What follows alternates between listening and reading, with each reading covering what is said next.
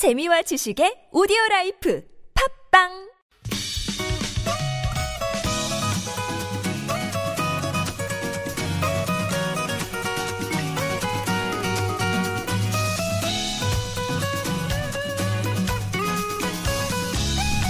꿈꾸고 도전하는 사람들의 이야기 찾아보면 길은 있다.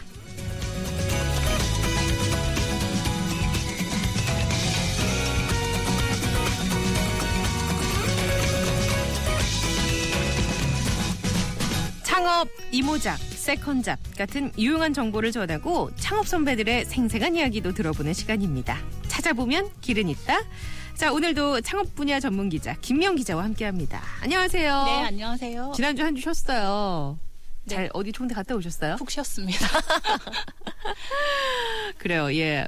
그 창업을 고려하는 분들 도 한숨 좀 쉬어갈 필요가 있지 않나? 라는 생각을 갑자기 하면서 제가 드린 질문이었어요. 아, 네. 네. 휴식 필요하죠. 네. 네. 그러니까 뭐 직장 생활 치열하게 하다가 갑자기 이제 어떤 계기에 의해서 회사를 그만뒀을 때 바로 창업하는 것보다는 좀 한 템포 쉬면서 준비를 하고 그래야 또 이게 아이템 같은 것도 잘 선별이 되지 않나. 그럼요. 재충전의 시간이 아, 네. 필요합니다. 그래서 충전이 되면 다시 또 일을 할 기운도 나고요. 음, 그럼 오늘은 어떤 아이템에 대해서 우리가 좀 알아볼까요? 아, 최근에 한 방문 판매 업체에서 그 단순 사무보조원 채용한다고요. 이제 주부들을 모집을 했습니다. 음. 네, 이들은 이제 물건 잘 팔려면 직접 제품 써봐야 된다고 물건 구입을 강요하기도 하고요. 또 인턴 되려면 뭐 얼마 내야 된다 뭐 이렇게 돈을 뜯어내서 네. 한 50여 명에 가까운 주부들이 한 3억 원 넘는 피해를 입었습니다. 어. 그래서 주부들이 가정경제 보탬이 되고 자신 일을 찾으려는 사람들의 심리를 좀 교묘하게 이용해서 이 사기 사건을 벌인 건데요. 진짜 안타깝네요. 사실 애를 어느 정도 키워놓고 좀 시간이 남고 집안 뭐 아이들 교육비도 그렇고 주거비도 그렇고 좀 도움이 될까 해서 일을 찾아봤는데 이런 분들께 사기를 치고 이게 요새 왜 경단녀란 얘기하잖아요. 네, 경력 단절 여성들이 네. 이제 주부들을 말하는 거죠. 그래서 한동안 좀 일을 쉬어서 이제 주부들이 다시 일을 할 때는 좀 불안감도 크고요. 또 자신감도 좀 떨어지는 게 사실입니다.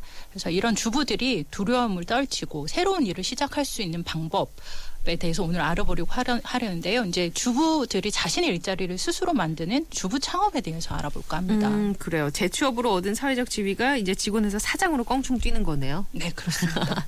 그런데 이게 말이 쉽지 갑자기 내 일을 시작한다는 게 쉽지는 않을 것 같은데요. 그렇습니다. 그래서 주부 창업은 보다 철저한 준비가 필요합니다. 이 최근 창업 시장 분위기가 어떤지 또 아이템이 어떤 좋은 반응을 얻고 있는 것들이 있는지 시장 조사가 먼저 필요하겠습니다. 네네. 요즘 주말이면 이 다양한 지역에서 창업 박람회가 자주 열리고 있거든요. 음, 저도 오다 가다가 뭐 라디오 광고로도 듣고 뭐 그렇게 플래카드도 보고 했었어요. 그렇습니다. 네. 근데 이런 데 가면 최근 핫한 아이템이 무엇인지 좀 알 수가 있고요. 그리고 이제 관련 업체들도 한눈에 이제 파악을 할 수가 있겠습니다. 네. 그래서 이런 이제 본인이 또 관심이 있는 아이템이 있으면 이 해당 그 브랜드 사업 참여 그 사업 설명에 참여하셔서 이야기를 들어보시는 것도 도움이 됩니다. 음. 뭐 반찬이나 뭐 카페 창업 같은 경우는 뭐 간단하게 창업 프로그램 체험 프로그램을 운영하는 것도 있거든요. 아, 체험 프로그램을요? 네, 일일 창업 뭐 체험 프로그램 해서 네. 이제 하루 동안 어떻게 이제 이 사업이 이루어지는지 경험할 수가 있어서 사전에 신청하시면 경험을 해 무료로 해보실 수가 있습니다. 어, 그래요. 창업박람회는 많은 분들이 소식을 뭐 아시겠지만 이렇게 체험하는 프로그램까지 있다는 건 굉장히 유용한 정보네요. 정말 말 그대로 하루 동안 해보고 아 이게 진짜 내 적성에 맞는지 안 맞는지를 판단할 수 있으니까요. 자 그러면 그 다음에는 어떤 준비를 해야 할까요? 이제 시장을 파악했으면 이제 자기 자신을 파악할 차례입니다. 어, 지피지기면 백전백승이다. 네, 그렇습니다. 이 시장에서 반응이 좋은 것들이 어, 내가 잘 하는 것인지 또 내가 관심이 있는 것인지 또 이런 것들의 교집합을 찾으셔야 합니다. 아무리 시장에서 좀 좋은 반응을 얻고 있다고 해도 내가 잘 모른다거나 또 흥미가 없거나 좀 더 심한 경우에 아 내가 이게 싫어하는 분야다 음. 그러면 창업을 했을 때 실패할 가능성이 높습니다. 그러니까 돈만 보고 내가 싫어하는 일인데 억지로 하려다 보면 이게 무리수가 따른다 이 말씀이신 거죠? 그래서 본인이 흥미가 있고 또 즐겁고 잘할 수 있는 분야를 선택하는 것이 중요합니다. 여기에 또 한 가지 더 하자면 이 분야에서 내가 좀 더 탁월한 능력이 있다. 이러면 성공 확률이 더 높아지겠습니다. 아, 그래요. 이게 참 쉬운데 간과하기도 쉽고 예, 지나치기 쉬운 부분인 것 같아요. 그러니까 어, 열심히만 해서 될 게 아니라 그거를 잘하고 즐길 줄도 알아야 되는 어떻게 보면 좀 어려운 거 아닌가요? 그렇죠. 근데 만약 이제 관심이 있고 하고는 싶은데 아, 해당 분야에 좀 경험이 없고 내가 기술이 없다. 음. 그러면 지금부터 배워서 하시는 것도 방법이 될 수 있습니다. 하나하나 차근차근. 그렇습니다. 네. 그래서 예전에 저희가 이제 창업 교육 실시하는 기관 소개 드린 적이 있는데요. 네. 그 중에서도 이제 주부들을 대상으로 무료로 실시되는 교육 그리고 좀 저렴한 비용으로 창업 교육 받을 수 있는 곳이 있습니다. 음. 이런 교육에 좀 적극적으로 참여하시면 기술을 습득하는 것은 물론이고 이 해당 업종에 관심 이 있는 사람들이 모였기 때문에 이 관련된 다양한 정보도 좀 수집할 수 있, 있습니다. 아, 그래요. 이게 좋은 게 해당 업종에 관심 있는 사람들이 모여 있다는 것도 되게 좋은 것 같아요. 정보 공유도 하고 서로 같이 나누기도 하고 그리고 마음 맞으면 동업자까지 만날 수도 있지 않나? 그렇습니다. 또 특히나 주부 창업은 이 자금이 너무 많이 들어가거나 또 노동 강도가 너무 강한 것, 네. 힘든 업종은 좀 선택에 꺼려지는 게 사실입니다.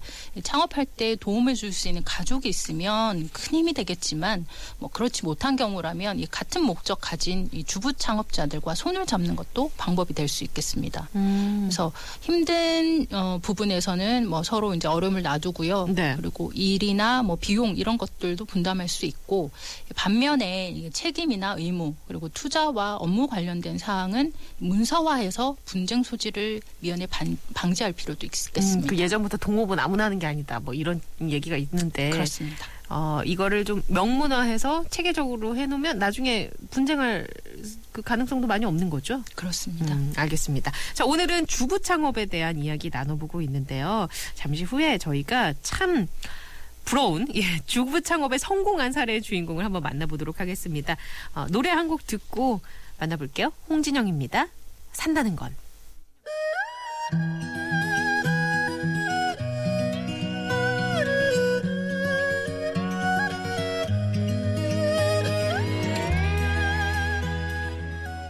네, 오늘은 자신이 좋아하는 분야에 뛰어들어 좋은 성과를 거두고 있는 예, 주부 창업 얘기를 좀 나눠보고 있는데 부산에서 직접 천연 비누를 만들어서 온라인 쇼핑몰을 통해 전국으로 판매하고 있는 오경희 사장님을 저희가 전화로 한번 만나보도록 하겠습니다.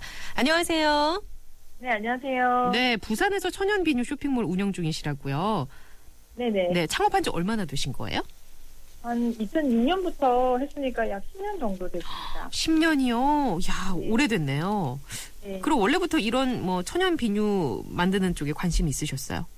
아니, 그런 건 아니고, 직장 생활을 하다가, 어, 젊을 때 좀 더 많은 경험을 좀 해보고 싶어서, 호주로 여행을 떠났었는데, 네, 네. 뭐 그곳에서 뭐, 아로마 테라피로 질병을 좀 예방하고 치료할 수 있다는 그런 것들을 좀 알게 돼가지고, 네네. 매력을 느꼈고, 또 뭐 공부를 또 하기 시작했어요. 그래서 이 공부를 하면서, 아, 이게 평생 직업이 되면 참 행복하게 살 수 있겠다라는 생각이 있어서, 아, 어, 사업이랑 연결해 보면 참 좋겠다 해서 이제 시작을 하게 된 겁니다. 아, 그래요. 그러면은 그 분야에 전혀 뭐 경력이나 뭐 기술이나 이런 게 없는 상태에서 뭐 어떤 교육을 따로 받으신 거예요? 네, 그 호주에 이제 보니까 아로마 테라피나 뭐 natural therapy 관련해서 네. 교육 과정이 있어서 네네. 그곳에 들어가서 한 1년 정도 공부를 하게 됐습니다. 그러면은 자격증을 취득하고 바로 창업에 나신 거, 나서신 거예요? 아, 그건 아니고요. 네. 어, 바로 창업을 할 수 있는 뭐 돈도 없었고 뭐 어떤 뭐라 뭐라고 해야 자신감도 없었기 때문에 네네. 그냥 처음에는 뭐 이런 비누나 화장품에 관련해가지고 그러니까 천연으로 뭔가를 할 수 있다는 이런 거에 대한 뭐 인지도를 높여야 된다고 생각했기 때문에 네네. 뭐 문화센터나 뭐 대학의 평생교육원 이런 데 이제 제가 뭐 이력서를 넣어서 강의를 시작을 하게 됐고 인터넷 포털 사이트 뭐 블로그나 카페를 뭐 운영하면서 사람들을 모으게 됐죠. 그때만 해도 근데 사실 그 천연 이 비누나 이런 아로마 테라피에 대한 관심이 지금처럼 높지 않았을 때잖아요. 그렇죠? 네, 그렇죠. 그래서 음. 좀더 어떻게 보면 제가 공부를 해가지고 이 사람들한테 정보를 제공을 하니까 이 사람들이 좀더 어, 나한테 관심을 가지고 만드는 방- 방법 같은 것들을 좀 더 뭐 질문을 하게 되고 거기에 네. 대한 답을 달게 됐고요. 그러다 보니까 뭐 자연스럽게 내가 이렇게 만듭니다. 뭐 오세요라고 하면은 이런 소규모 모임 같은 것들을 운영을 하기가 시작을 하게 돼서 그분들이 참석을 하게 되니까 진짜 이렇게 고객이 늘어나는. 어, 그래요. 예. 그때만 해도 이게 블루오션이었는데 요새는 사실 이 시장 자체도 많이 커지고 경쟁도 치열하잖아요. 네. 차별화된 전략이 있는지 궁금하거든요. 어떤 제품을 또 아. 만들어 파시는지. 어, 지금은 예전에는 뭐 비누나 화장품 정도를 만들어 만드는 방법들을 막 강의를 하고 막 관련 재료들을 조금 조금씩 판매를 했다고 하면 네. 지금은 이제 비누 자체의 경쟁력도 높아졌고 그다음에 그 비누와 관련된 그러니까 향기와 관련된 제품들을 제가 출시를 하게 됐어요. 네. 향기 뭐 디퓨저라든지 네. 캔들이라든지 이런 것들도 만들어서 판매를 하고 음. 그다음에 그 향기 요즘에는 이제 뭐 스트레스나 이런 것들을 많이 받으시기 때문에 네. 그런 스트레스에 좋은 향기, 금연을 없애 금연을 할 수 있는 향기 뭐 이런 향기 컨셉들이 있거든요. 네네. 컨셉을 제가 블렌딩해서 그 어떤 어떤 용기 회사와 잘 콜라보레이션을 해서 그 향기를 제가 납품을 하고 있습니다. 아, 그래요. 네. 자, 그러면 이걸 10년 넘게 운영하시면서 뭐 완제품 판매에서부터 뭐 강의까지 사업폭이 굉장히 넓어지셨는데 지금 매출이 어느 정도인지, 연매출이 어느 아. 정도인지 말씀해 주신다면요?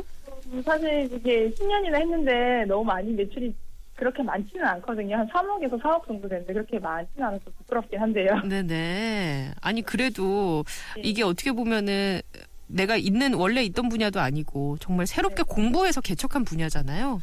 네네. 예. 제 입장에서는 굉장히 부러운데요. 감사합니다. 자, 그러면은 그 뭐 창업을 고민하는 주부들께 한번 조언을 해 주신다면요. 음, 뭐 비누 화장품이나 뭐 향기나 이런 것들 창업을 고려하시는 분들 같은 경우는 거기에 대한 정보들을 좀 더 공부를 더 많이 하셔가지고 네네. 이제 컨설팅을 같이 할 수 있는 것까지 들어간다고 음. 하면 좀 더 많은 사람들 신뢰를 가지고 접근을 해올 수 있는 것 같아요. 예. 그러니까 전문가 수준으로 접근을 해야 한다. 뭐 이 말씀이시네요. 네 네 네. 예, 알겠습니다. 오늘 도움 말씀 주셔서 감사합니다. 네, 감사합니다. 네.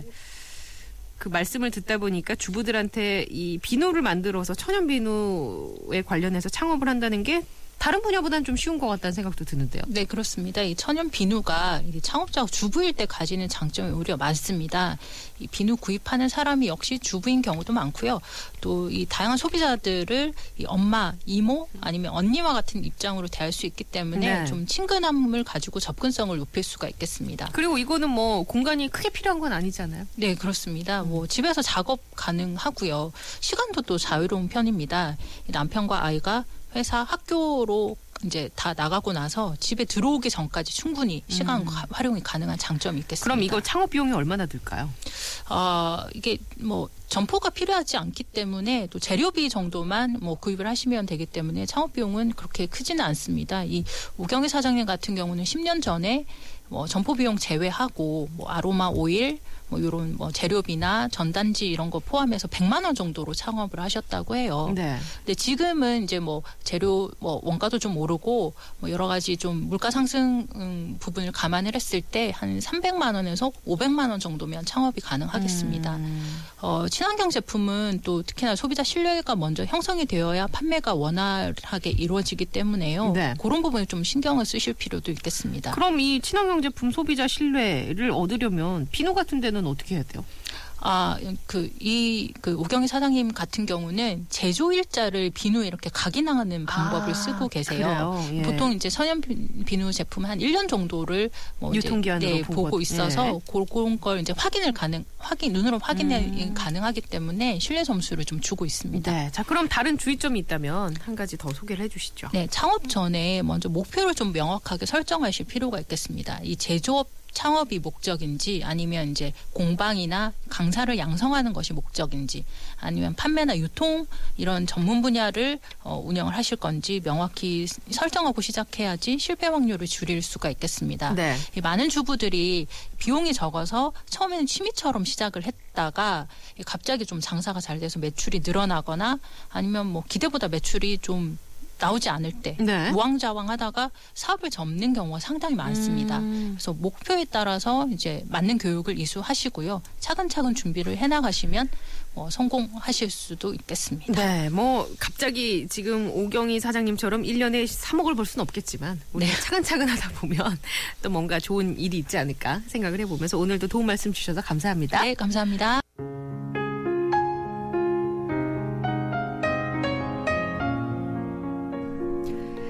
내일이 석가탄신일이죠. 거리엔 며칠 전부터 연등 장식이 화려한데요. 불교에서 연등을 밝히는 이유를 들었습니다. 오래전 부처님이 어느 절에 머물면서 설법을 전하고 있었대요. 당연히 수많은 사람들이 공양물을 들고 몰려들었겠죠. 하지만 한 여인은 그저 울면서 한탄만 할 뿐이었습니다. 부처님을 지척에 두고도 나는 아무것도 공양할 것이 없구나. 가진 거라곤 이 긴 머리카락밖에 없는데 이걸 팔아 기름을 얻어다 등불이라도 밝혀야겠다. 그런데 그날 밤 신기한 일이 일어났어요. 다른 등불은 다 꺼졌는데 그 여인이 켠 등불만 환하게 남은 거죠. 불빛이 부처님의 잠을 방해할까 걱정한 제자가 꺼보려고 했지만 꺼지지도 않았습니다. 그때 부처님이 그러셨다네요. 그 등불은 가난한 여인이 간절한 정성으로 켠 것이기 때문에 꺼지지 않을 것이다. 그 여인은 지금 비록 가난한 모습이지만 오랜 뒤엔 마침내 깨달음을 얻을 것이다. 라고요. 이때부터 불자들은 불공을 드릴 때 정성을 다해 연등을 밝히기 시작했답니다. 부처님이 제자에게 하고 싶었던 말은 무엇이었을까요? 보기엔 보잘 것 없어도 정성과 간절함이 담겨 있다면 그건 영원히 기억될 거라는 거. 그런 마음을 가진 사람이 곧 부처다. 란 가르침은 아니었을까요?